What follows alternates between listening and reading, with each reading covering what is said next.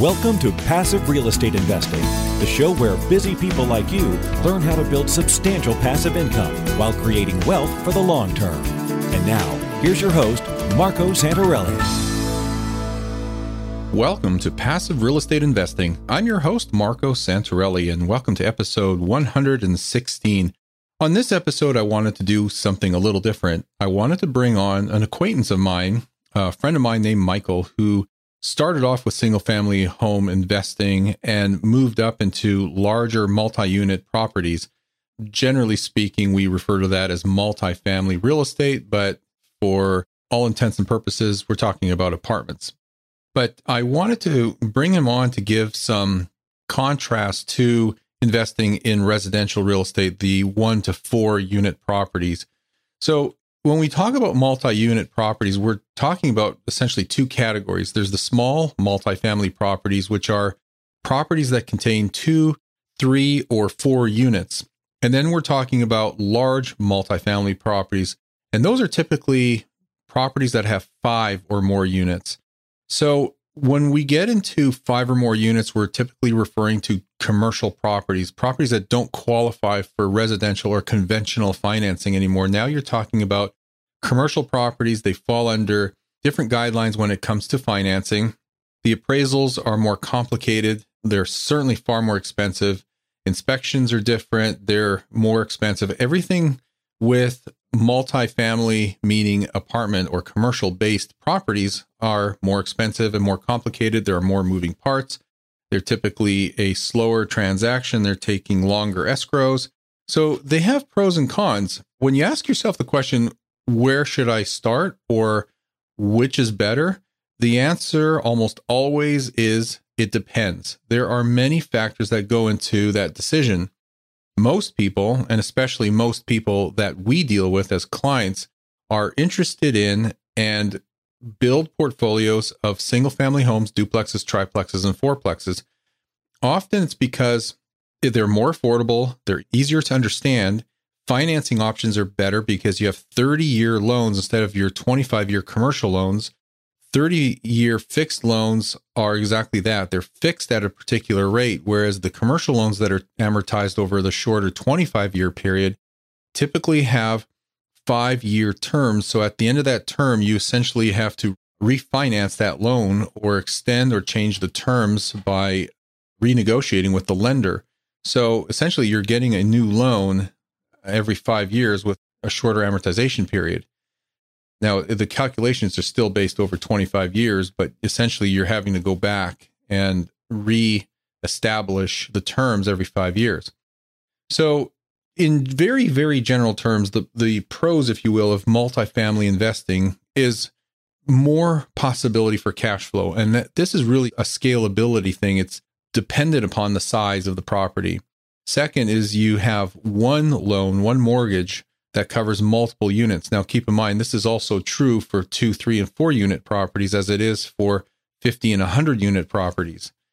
You also have one insurance policy, and these pros and cons are not necessarily big, big things or big deals. They are just factors to consider. So it's the difference of having, let's say, one insurance policy on a 20 unit building versus having, let's say, 20 insurance policies for 20 single family homes or duplexes or let's say five fourplexes. The thing is, is it's not that big of a deal. You get the policy, you maybe revisit it once a year, you put it back in the file. It may be with the same insurance provider. So it's not that you're spending time every week or every month looking at or, or negotiating insurance. Certainly, multi unit properties are more math intensive and they're certainly based on math and not emotion.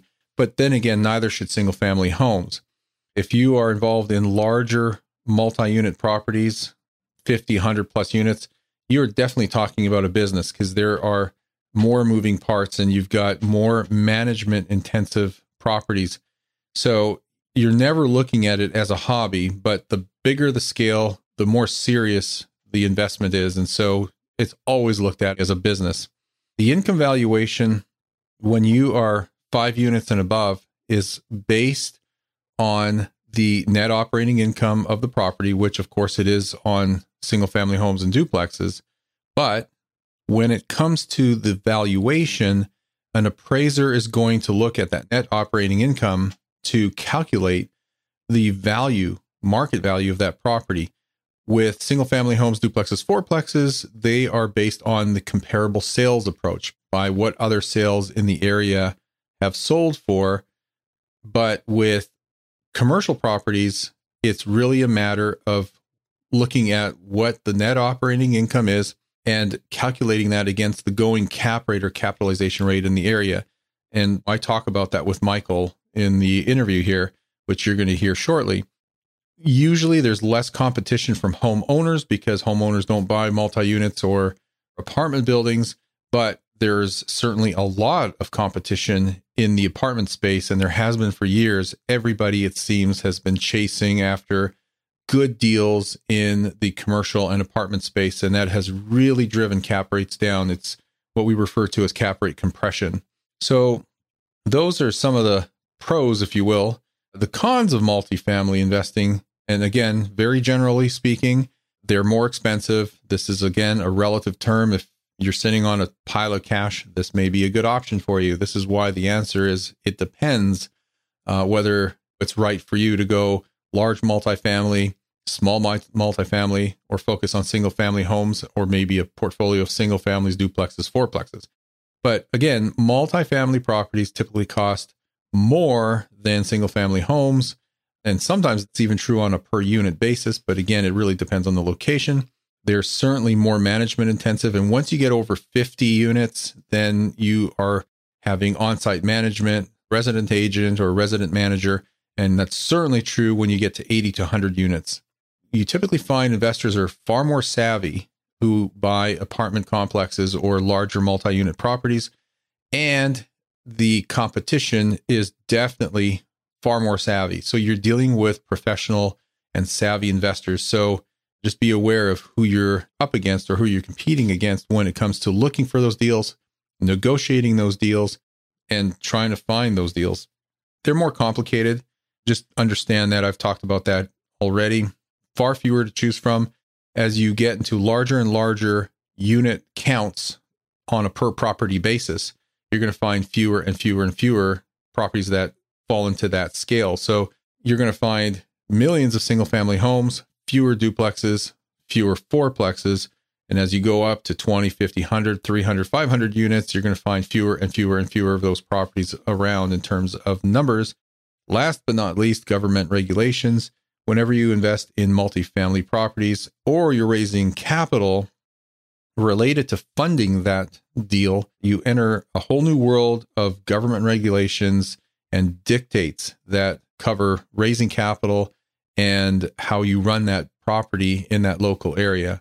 So you don't want to do anything wrong and you want to do everything the right way. And you certainly have to rely on a good team around you.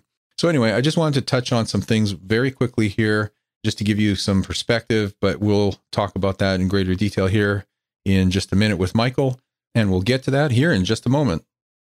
No one anticipates litigation, just as no one anticipates a car accident. Both just happen as part of life. And that means that asset protection is very necessary, but it can also be very affordable. Corporate Direct has protected literally thousands of clients over 30 years. And Corporate Direct, I'm proud to say, is one of our new sponsors. Corporate Direct is owned by author and attorney Garrett Sutton, who has written the bestsellers Loopholes of Real Estate and Start Your Own Corporation. And one thing I'll add is that Wyoming LLCs offer excellent asset protection, offer great privacy, and great value. Wyoming LLCs are excellent parents for your other asset holding LLCs that you have in other states. And that's exactly how I have my asset protection plan set up.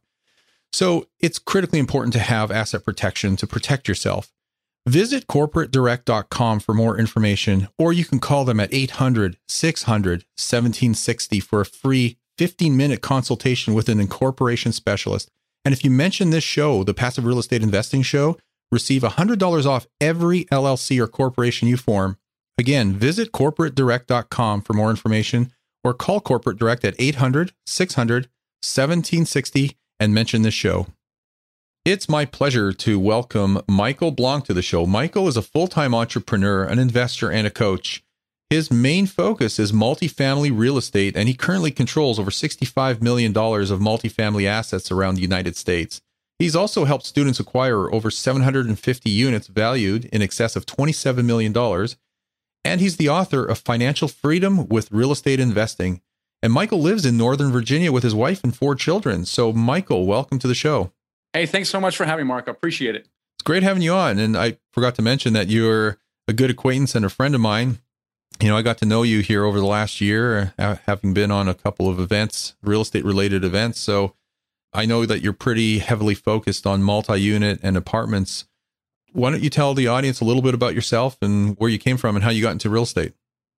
Yeah, I mean, my background, Mark, was like many of us. It's I was taught to go to school, get good grades, get a good job with benefits, and that's exactly what I did. And I was never really surrounded by any kind of entrepreneurs, so I didn't really know this whole thing about entrepreneurship until you know, I read Rich Dad Poor Dad. And in my case, I was in my early 30s, and I just been through a software IPO. I have a software background. I was in the right place, right time. And that IPO put a bunch of money in my pocket. And I was like, sweet, I'm pretty smart.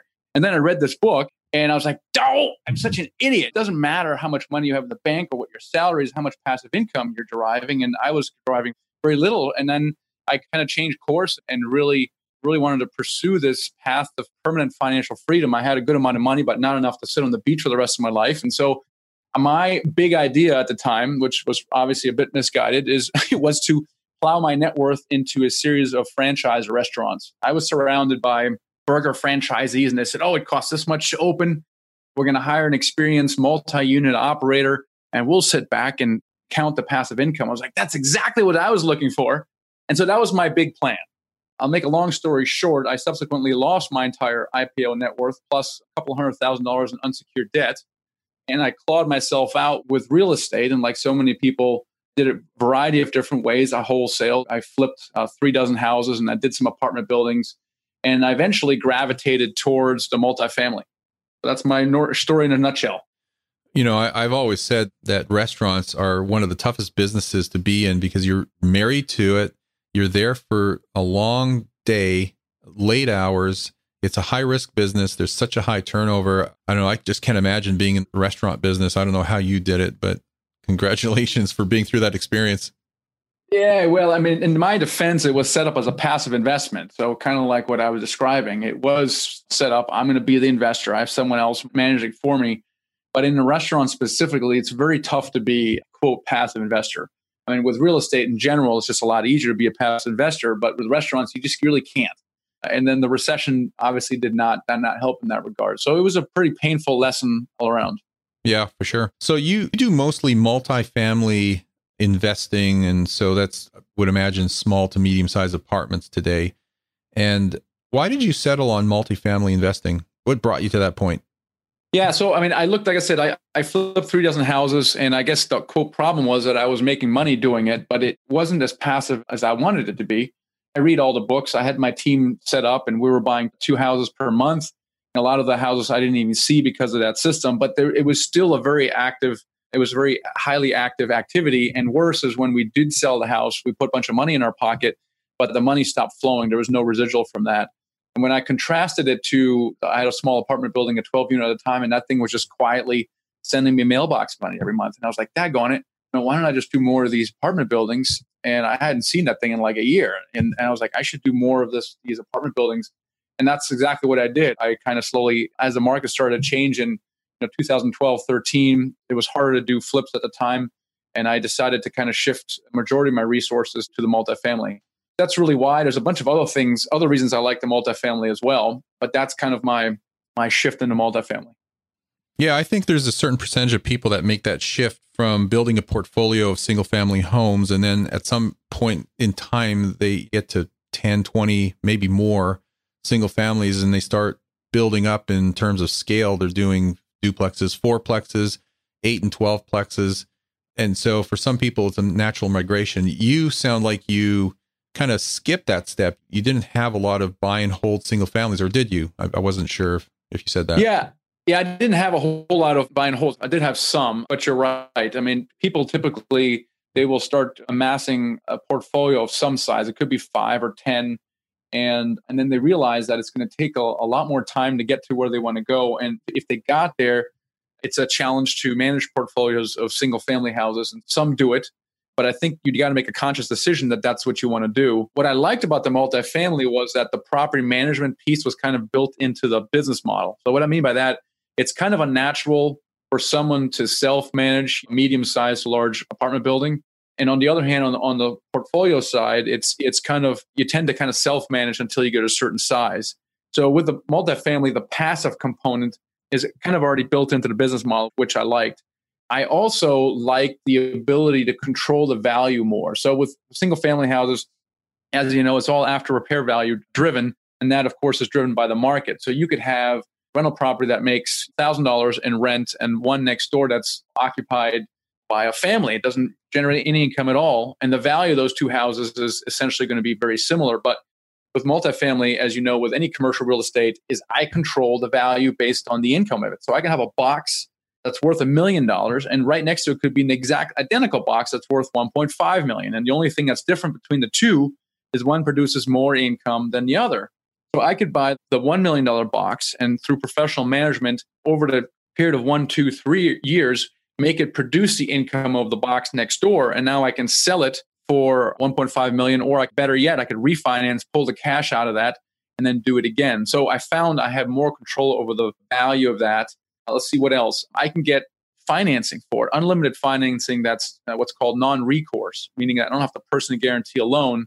And that's really, really awesome, not have to personally guarantee a loan. So, those are some of the reasons why I liked multifamily. The other thing I liked is I could start small and then scale it at will. And my observation has been let's say you can't wrap your head around the 10 unit, then you start with a duplex.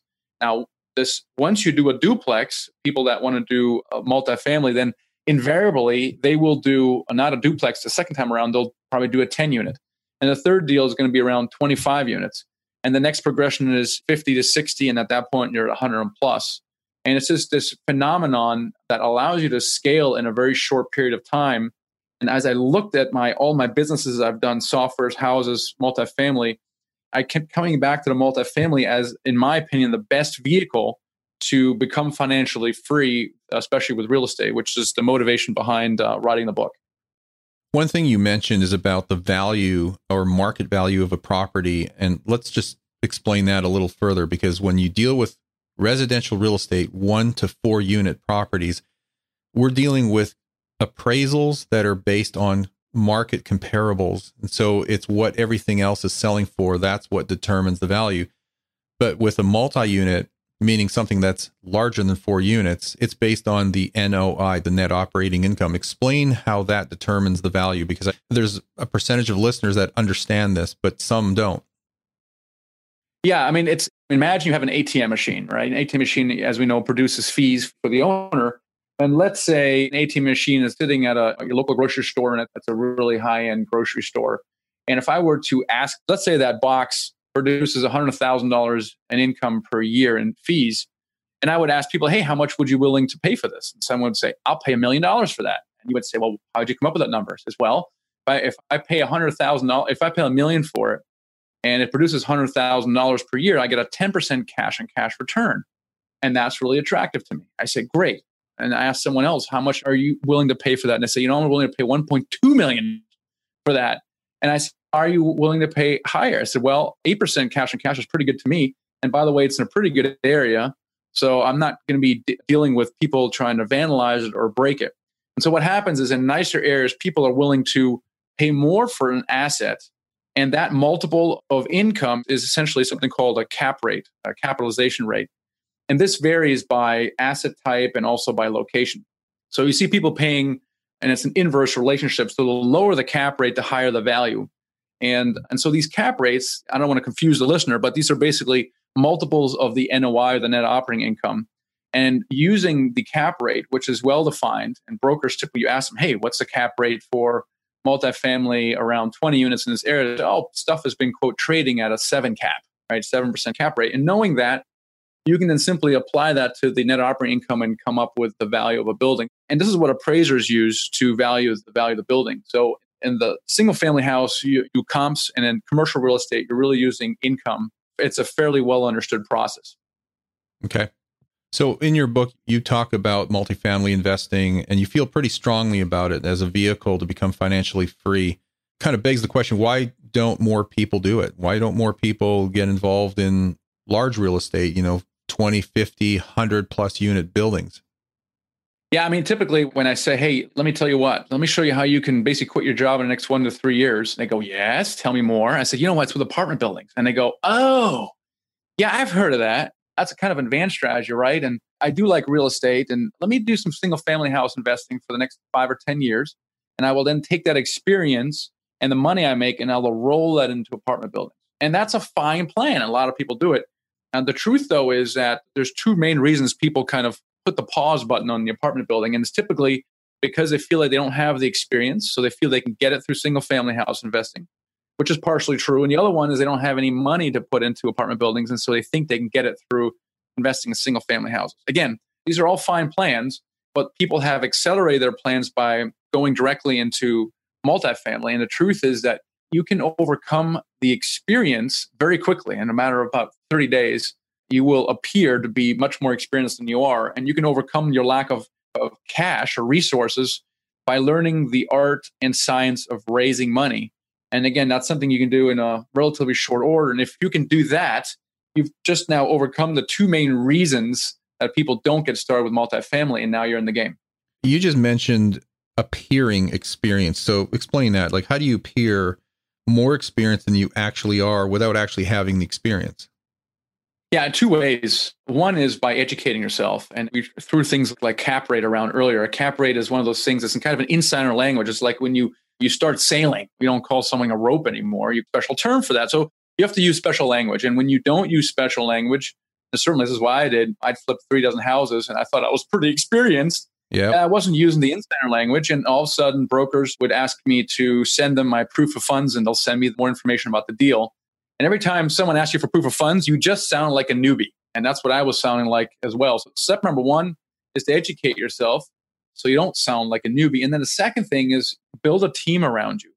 So call the broker and say, "Oh, I'm, I said I'm working with Sam over here. You know, they they manage XYZ property management company." And they go, "Oh, Sam, he's a great guy." Oh, and all of a sudden you're talking about Sam and the 5,000 units they already manage, and now the focus is not on you; it's about the team that you've built around you. So when you don't have something, either cash or experience, then find people around you and talk to others in terms of your team. And so, you know, in our experience, people who do that are not asked for proof of funds, and brokers do return their phone calls. And 21 year old people get awarded $10 million deals because of that. And this is without any kind of prior experience. So it's something that one can do in a very short period of time. Yeah, and even if those people that have the experience are not partners of yours, they're not actually in the deal, you could probably bring them on as an advisor, your advisory board, and you can just not lie, but you could say, yeah, so and so Michael Blank or whoever it may be is part of my advisory council or my advisory team. And so they're part of the deal, but they're not technically a partner. Does that work? Absolutely. Building an advisory board is uh, yet another example of talking about yourself in terms of your team. So that's a great example of that. Yeah, cool. So let's talk about the average person here. So someone wanting to get started in multifamily real estate investing, they don't have experience, they don't have maybe a lot of cash or even their own cash. How does the person get started? I mean, where's beyond educating themselves? So they've educated themselves, now they're ready to go and they don't have the experience. Maybe they have some cash, maybe they've got friends and family. What's the next step? Yeah, so let's say they get educated. It could be my program or someone else's program, but really we advise people to do three things after that point. One is to learn how to analyze deals. That's a critical fundamental skill to learn because you need it for everything else. You need it for improving your language. You need it to increase your confidence. Obviously, to make offers, you need to be able to analyze deals. And once you get something under contract, you need to see when you're in due diligence how what you find affects your deal. So analysis is very important.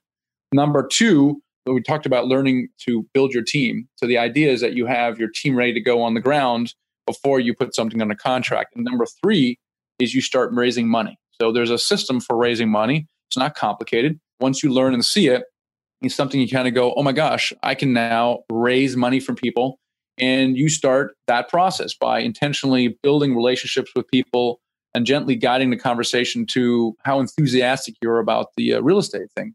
And really, what you're doing is you're trying to get other people to raise their hand, going, you know what, I'm really intrigued by what you're doing, and I have the means to invest, and I'm interested. And the funny thing is that people with money, they have at least three problems. One is they're looking for a reliable return on their money, and, and many just are uncertain about the stock market. Number two, they want to do so with a reasonable risk profile. Again, the uncertainty of the stock market, some people are just not as comfortable with that. And multifamily performed very, very strongly during the last downturn. And number three, they pay too many taxes on the money they do make. And so you, as a multifamily operator, can help people with means uh, to solve all three of those problems. Right. That's a big thing right there. That's key because in the industry, the lingo we use is we're syndicators. You're syndicating deals. You know, we've syndicated deals. We just finished two cannabis related deals where we syndicated or brought private money in. The layman's term would be it's a group investment. You you're the principal, you're the sponsor, you put a deal together, you bring in outside capital. They're silent investors, they're private money investors in the deal. They participate in the equity, they participate in the cash flow but essentially, what you're talking about is what we refer to as syndications, and a lot of people just layman's terms refer to it as a group investment. That's exactly right. And the other thing that's great about this business, whether it's multifamily or cannabis or really anything else, is that there's different ways that people can participate in this. And, and you just mentioned one of them, which is a passive investor. Passive investors have money, and a lot of them don't have the time or don't have any interest in learning the actual asset class, right? So, as a passive investor, once you find someone that you're comfortable with you can just keep investing with them. And end result is exactly the same, which is passive income and long term wealth. And again, even the high income earner uh, eventually doesn't want to be the partner of the law firm anymore, right? So the result is the same.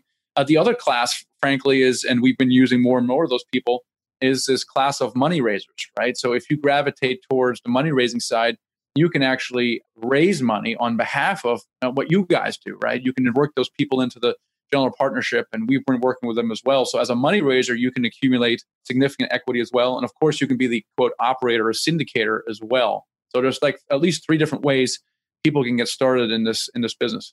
Are you referring to a sub syndication? Is that what you're talking about?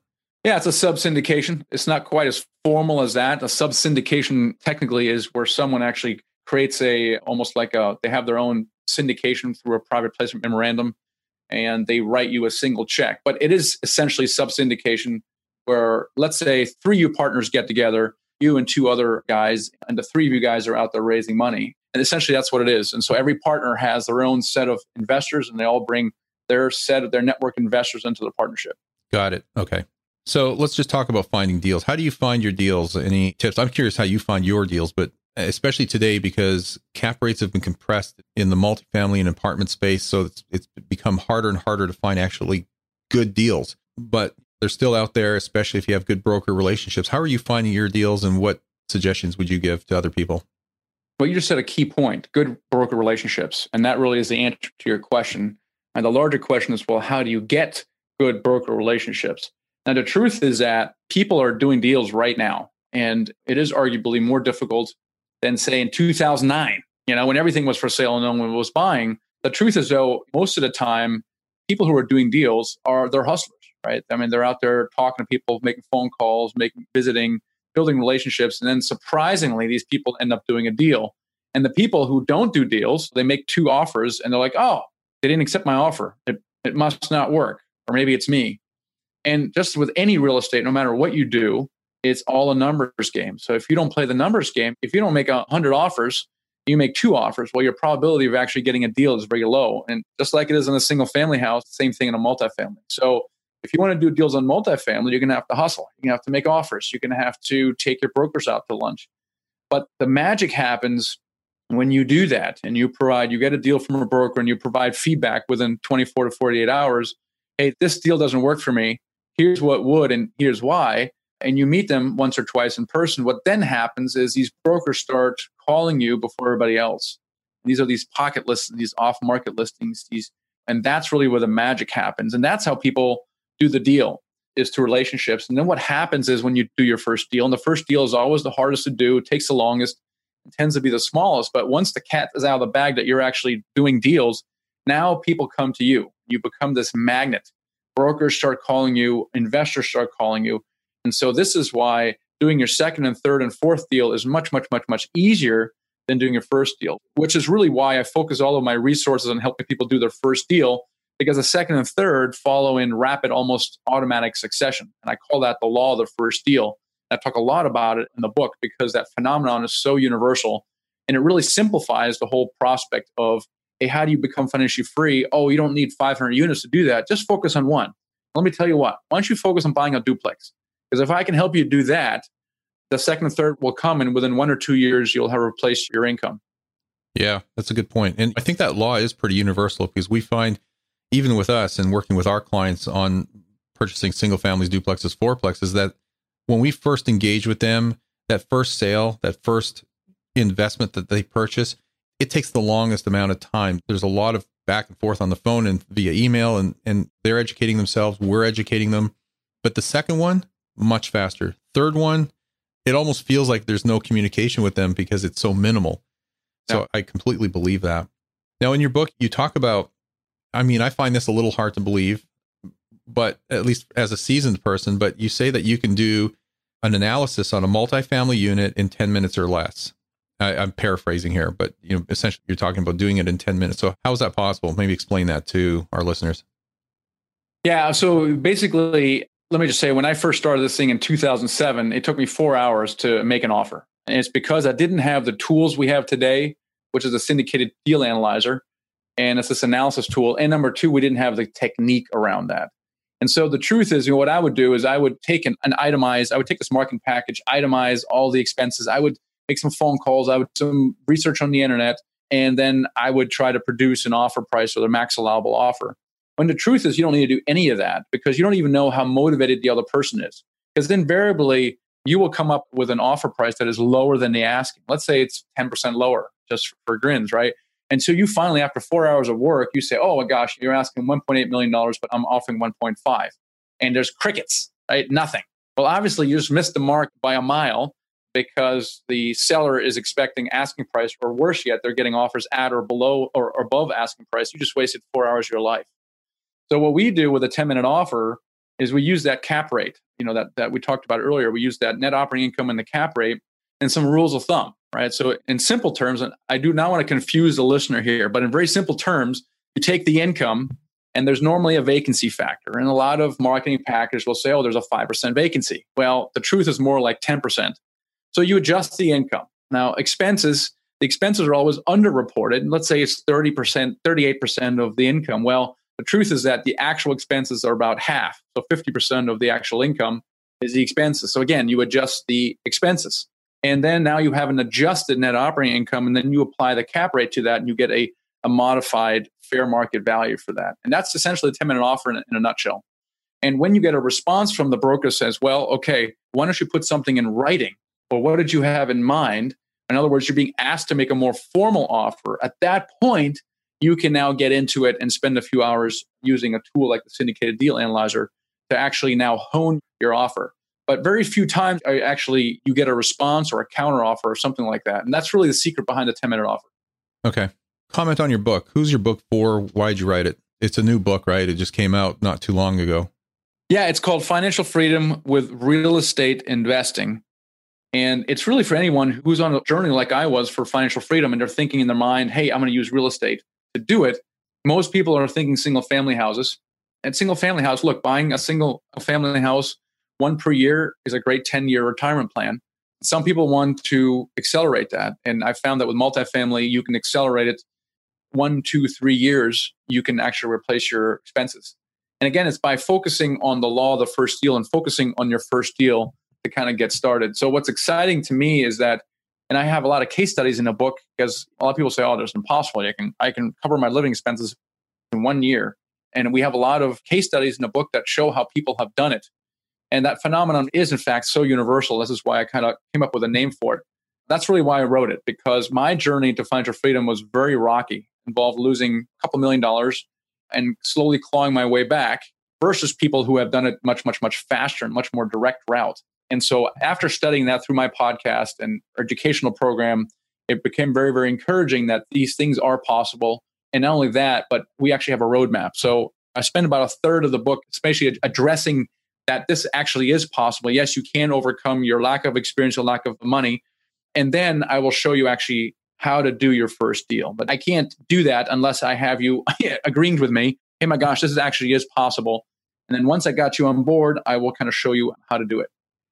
Okay. So in wrapping up, Michael, um, and this is kind of a soft question for you here. I'm teeing you up for it because I, I think I know what you're going to say, but tell us what the one thing people should do to become successful. I think it's, uh, I don't know if you knew what I'm going to say. It's really fundamental. I think, I think people should become very clear about what they want. And so what I mean by that is people go to real estate investor meetings every month.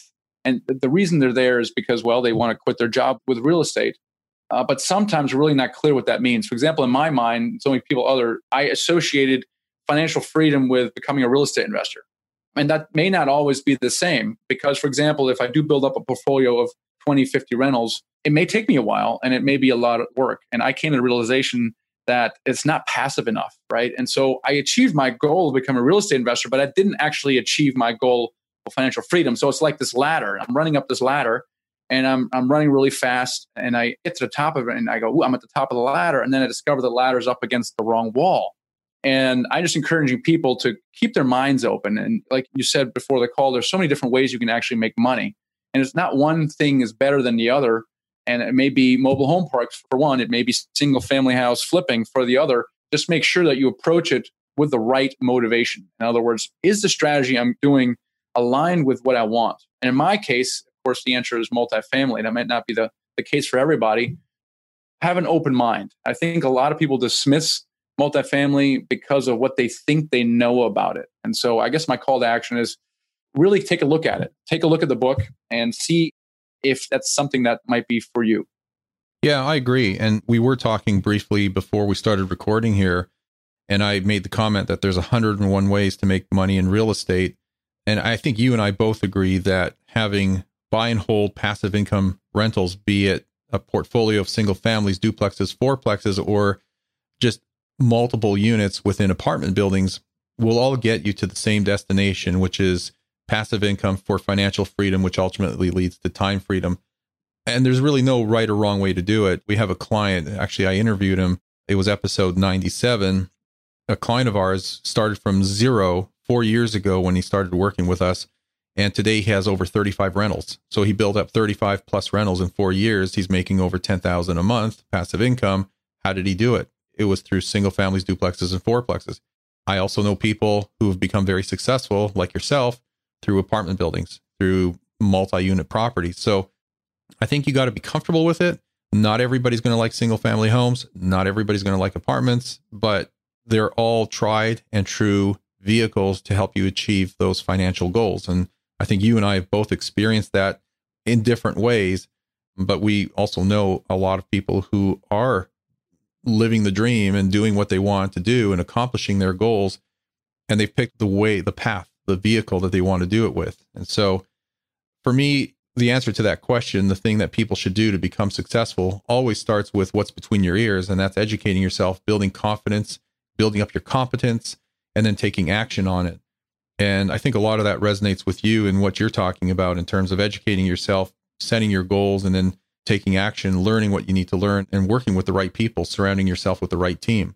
So I think there's a lot of overlap and commonality in the beliefs that successful people have that invest in real estate, yourself, ourselves, etc.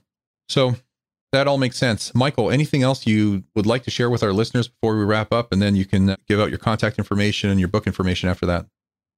Yeah, no, I just really appreciate what you're doing because uh, the education you're providing to passive investors is key. And especially if you're a passive investor, there are so many great investments. You mentioned uh, cannabis opportunity, turnkeys, things of that nature, and multifamilies is another asset class. There's others.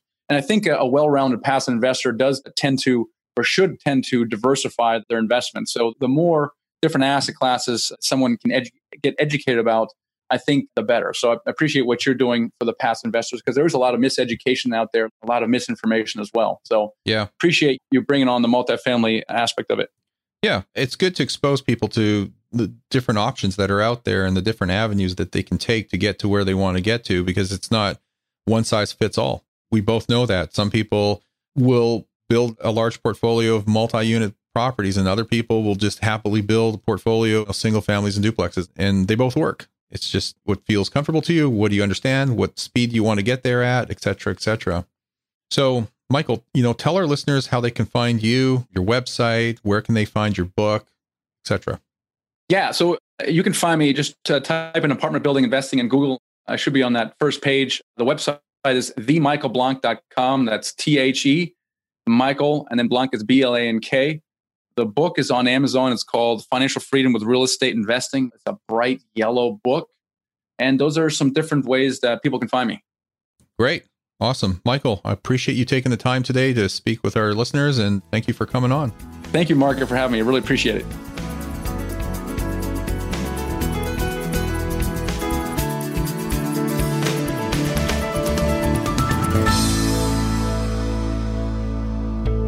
Having a hard time finding great investment properties? Unfortunately, the best deals are rarely found locally. Successful investing begins with the right properties in the right markets. Norada Real Estate provides everything you need to invest in the best deals across the U.S. Our simple, proven system will help you create real wealth and passive monthly cash flow. Get your free copy of the ultimate guide to passive real estate investing at noradarealestate.com slash guide. That's N-O-R-A-D-A realestate.com slash guide. Nothing on this show should be considered specific personal or professional advice. Please consult an appropriate legal, tax, real estate, or business professional for individualized advice. For distribution or publication rights in media interviews, please contact the host.